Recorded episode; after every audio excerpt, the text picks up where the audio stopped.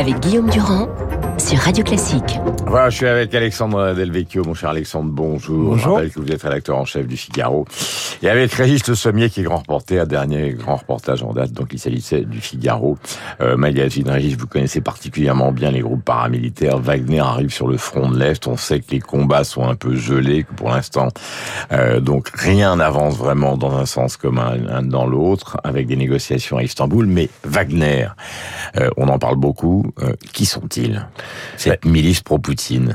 Mais milice pro-Poutine, surtout milice fait euh, comment euh, financée par un oligarque proche du pouvoir et qui a été développé, je dirais, en parallèle de l'armée russe. Hein. Euh, officiellement, le gouvernement russe ne reconnaît pas Wagner. Absolument jamais. Euh, disent n'avoir aucun contact avec eux. En réalité, euh, les, les camps d'entraînement de Wagner sont souvent assez proches euh, des camps d'entraînement de l'armée russe.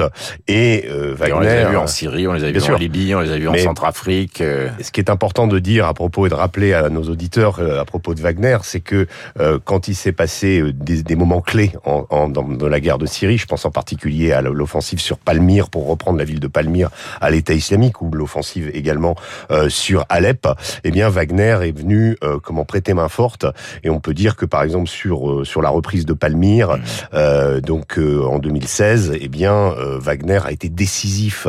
Euh, ça permettait aux Russes à l'époque euh, eh bien d'être présents sans avoir à, à rendre des comptes, c'est-à-dire que quand on perd un mercenaire de Wagner, eh bien ça fait- ça fait pas la une de l'op- de- des, des journaux en Russie et ça permet aux Russes justement de ne pas euh, de ne pas se souvenir de vous y voyez l'Afghanistan. la trace de quoi? C'est-à-dire qu'ils arrivent sur le front de l'Est, ça Ouais. veut dire quoi? Qu'il y a une carence réelle militaire de l'armée officielle? Moi, je pense que c'est plutôt la situation à, Ma- à Mariupol où, euh, euh, comment les Russes depuis un petit moment butent euh, sur l'obstination à tenir la ville euh, Mm. du bataillon Azov, bataillon Azov qui est né, faut le rappeler, pendant la bataille de 2014 à Mariupol, euh, qui porte le nom d'ailleurs de la mer qui est juste en dessous, qu'on appelle aussi le lac russe.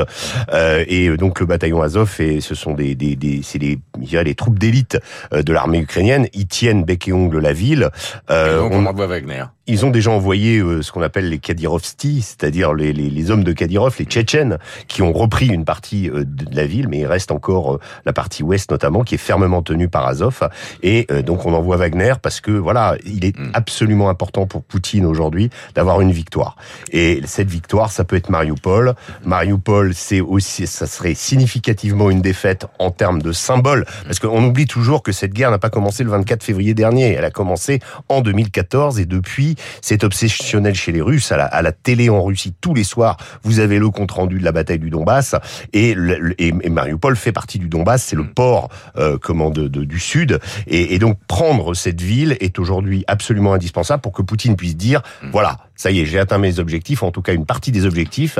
Et euh, bon, après Kharkov, ils l'ont un peu laissé tomber. Euh, ils ont laissé tomber aussi la situation. Ils ont figé les fronts autour de Kiev, figé les fronts au sud. Ils s'intéressent au Donbass et donc impérativement, il faut que Mariupol tombe.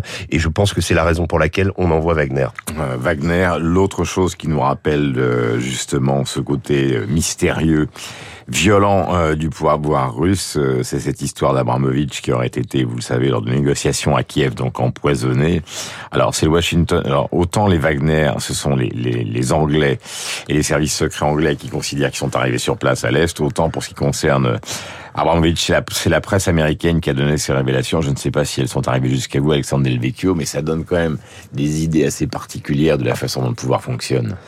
Oui, euh, un pouvoir euh, brutal, euh, violent et qui surtout euh, ne reste ne respecte pas les règles, si vous voulez, les, les, les règles de la guerre fixées par les institutions internationales. Mais ça, on le savait. Alors c'est vrai avec avec Wagner parce que ça lui permet effectivement, bah, s'il y a des, des bavures, etc., de dire c'est une milice. Finalement, c'est pas l'armée russe. Ça permet d'envoyer quelqu'un qui va faire le, le sale boulot euh, sur place.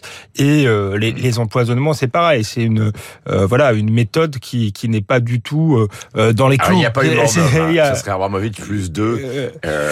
oui, oui, neurologique. ce qui a, j'allais dire amusant, mais c'est pas le terme, mais c'est que c'est un côté presque, on, on dirait un, un vieux, un vieux James Bond. Ça paraît presque daté, mais ça montre que effectivement le, le, le pouvoir russe a a gardé des, traces de ce qu'était euh, l'URSS et de, ses méthodes. Sur d'un point de vue dans l'ensemble, ce qui est intéressant, c'est qu'on voit qu'on a beaucoup dit que, que, Poutine était un nationaliste. Je pense que cette affaire montre qu'il est surtout un, un, impérialiste. Un vrai nationaliste n'aurait pas été en Ukraine parce qu'il se serait dit c'est le meilleur moyen de, de créer un sentiment national ukrainien. Par contre, on voit bien que Poutine a des fantasmes d'empire, mais il a peut-être plus les moyens euh, de faire une, grande Russie, ce qui le rend d'autant plus dangereux pour, euh, pour nous aujourd'hui. Revenons sur le terrain français avec les contraintes qui sont les nôtres. Là, il faut citer tout le monde, Macron, Le Pen, Zemmour, Pécresse, La Salle, Jadot, ça devient un peu ridicule pour nous, évidemment, euh, de converser sérieusement, puisque j'ajouterais évidemment Jadot, Artaud, euh, Poutou, Roussel et Anne Hidalgo.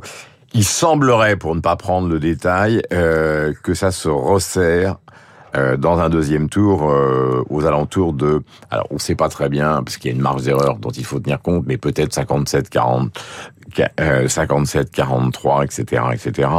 Donc, est-ce que vous considérez qu'il y a effectivement un aspect qu'on a peu abordé euh, jusqu'à présent qui voudrait dire que cette, que cette affaire n'est pas jouée du tout? Alexandre non, ce qui peut euh, éventuellement euh, qu'on dit le contraire depuis des mois. faire basculer. Moi, je je fais partie de ceux qui qui, qui pensent que c'est quand même euh, assez plié pour le, le, président de la République. Mm.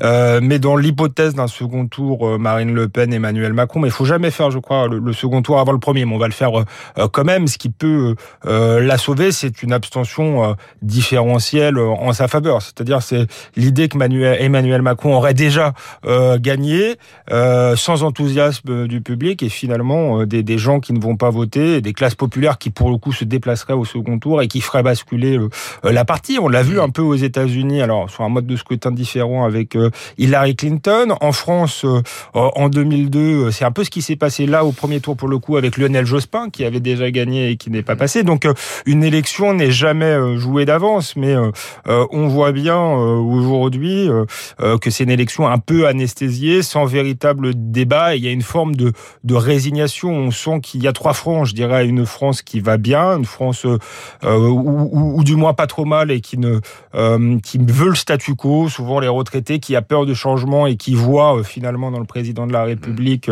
c'est un recours légitimiste. Il y a une France qui est en colère vraiment et qui va sans doute se déplacer pour voter Éric Zemmour, Marine Le Pen ou Jean-Luc Mélenchon. Puis il y a une autre France qui est, on ne sait pas si elle est en colère, si elle est totalement résiliée, c'est la France de, de l'abstention. D'ailleurs, ce sera peut-être la clé de l'élection. Je pense que le grand vainqueur euh, de cette élection pour le moment, ce sera sans doute l'abstention et le grand perdant sans doute la démocratie. Euh, la dernière fois qu'une élection a été déclenchée tardivement, c'était en 88 avec François Mitterrand, Régis. Mais là, euh, avec le président de la République, c'est du jamais vu puisque la campagne a commencé hier et le scrutin est dans moins de 15 jours. Euh, et il y a pratiquement... Alors, c'est vrai qu'il y a une campagne implicite du président de la République depuis mhm. des semaines Euh, mais la campagne, campagne, elle a commencé à Dijon hier. Elle a commencé à Dijon et d'ailleurs, ce qui est intéressant, c'est qu'il a été interpellé tout de suite sur la question du prix de l'essence. Euh, je ne sais pas s'il s'y attendait, enfin sans doute que ses conseillers avaient prévu ça, mais euh, je pense que Emmanuel Macron était un petit peu dans sa bulle, dans le sens qu'il pensait pouvoir faire campagne par vidéo interposée. Vous savez, il nous offrait un petit peu une petite série Netflix toutes les semaines avec lui à l'Élysée en train de s'occuper de la guerre, etc. Et là, tout à coup, il est cueilli en race campagne. Alors, il reprend un propos il fait une petite polémique avec Zemmour qui n'était pas vraiment nécessaire, mais pour montrer euh, qu'il y va, etc. Euh, moi, Le je dirais malentendant face aux propos qui ont été tenus. donc, euh, c'est un Macron meurtrier. C'est oui, mais c'est un, un, épiphénomène. Je pense qu'en temps ordinaire, il n'aurait pas fait prêter attention à cette, cette remarque, mais il fallait qu'il montre qu'il fait campagne. Le problème d'Emmanuel Macron, c'est cette gestion de la guerre. C'est on dit bah oui, ça va être plié parce qu'il y a la guerre, etc. Moi, je dis attention. On a euh, on a sur la des questions des présidents de leurs de leur élection et de la leur réélection en temps de guerre, euh, il y a eu tout et le contraire de tout. Euh, souvenez-vous que Churchill en 45 a été battu, euh, vainqueur de la Seconde Guerre mondiale, il est battu. Après la guerre. Bah oui, c'était après la guerre, mais en tout cas, ça ne lui a pas été comment mis à son crédit à l'époque. Souvenez-vous également que George Bush père n'a pas été réélu, il a été battu par Clinton aussi après une victoire en Irak. Donc George Bush, le fils, par contre, en pleine gabegie en Irak, lui a, été réélu. moindre sondage mais donnant Marine Le Pen vainqueur. non, mais mais attends, Hein. Oui, mais, mais Marine Le Pen, moi je trouve par contre qu'il faut, elle, elle, sait, je vais, je vais, je vais utiliser une expression un peu provocatrice, mais elle s'est merkelisée, je trouve.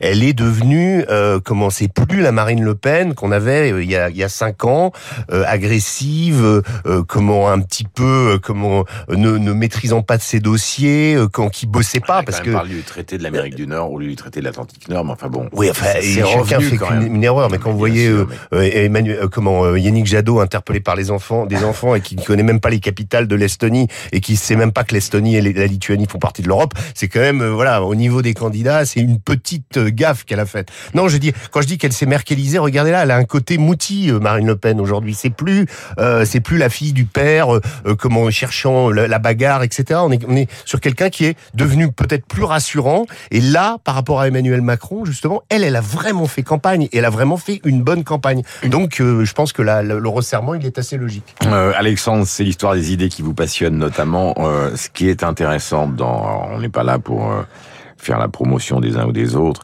Ce qui est intéressant dans les, sujets qu'elle a saisis dernièrement, c'est effectivement les sujets du pouvoir d'achat. Or, la droite, vous l'avez beaucoup suivi, euh, vous avez beaucoup écrit. Ils sont partis euh, sur l'immigration, ils sont partis sur le grand remplacement, ils sont partis sur toutes ces idées qui ont animé une grande partie des pages d'idées du Figaro et de chaînes comme CNews. Et il se trouve que finalement, c'est plutôt la, la martingale Le Pen sur le pouvoir d'achat qui, qui, marque des points. Moi, je pense que c'est les deux. J'ai écrit depuis longtemps dans, un livre aux compositions qu'on était à l'ère de la mondialisation et que le clivage se faisait entre les gagnants et les perdants de la mondialisation. Et la mondialisation, c'est un phénomène total euh, qui crée chez les classes populaires un sentiment de dépossession culturelle, d'insécurité euh, physique réelle, euh, liée parfois au multiculturalisme, d'insécurité culturelle, mais aussi euh, d'insécurité économique et sociale avec une désindustrialisation euh, euh, massive, avec le fait d'être relégué dans des villes dont il n'y a plus de centre-ville, où il n'y a plus de commerce, etc. Et ça, ça a été la force, c'est vrai, de Marine Le Pen de très bien le comprendre et, et la faiblesse de la droite de refuser d'avoir un logiciel social. Pourtant, elle avait un héritage gaulliste, elle aurait pu se, se l'approprier. Ce qui est amusant aussi, d'une certaine manière, il faut encore qu'elle soit au, au, second tour, que les classes populaires se déplacent. Mais enfin, si, comme les sondages l'indiquent, les classes populaires se déplace, ça montrera aussi que la ligne Philippot, si on enlève la sortie de l'euro, etc., était pas forcément la mauvaise ligne. Elle a été très critiquée par une partie de la droite. Or, je crois euh, que la force, oui, de Marine Le Pen, c'est de marcher sur ses deux pieds, parler d'insécurité sociale et de parler de l'insécurité euh, culturelle. Et je crois que le vrai clivage dans la mondialisation, il est là. Il est entre ceux qui se sentent, euh, qui profitent de la mondialisation, qui se sentent libérés par la mondialisation, et ceux qui ont besoin d'être protégés. Et Marine Le Pen a, a compris ce besoin de protection. Un sujet qui est à l'international et qui euh, est dans tous les journaux, euh, notamment les journaux anglo-saxons, c'est l'affaire Will Smith euh, qui est allé balancer une baffe gigantesque à Chris Rock, donc le présentateur des Oscars. Alors ça paraît totalement anecdotique, mais je vous le disais, la, presse américaine, la presse anglaise, beaucoup de gens s'intéressent sur ce geste.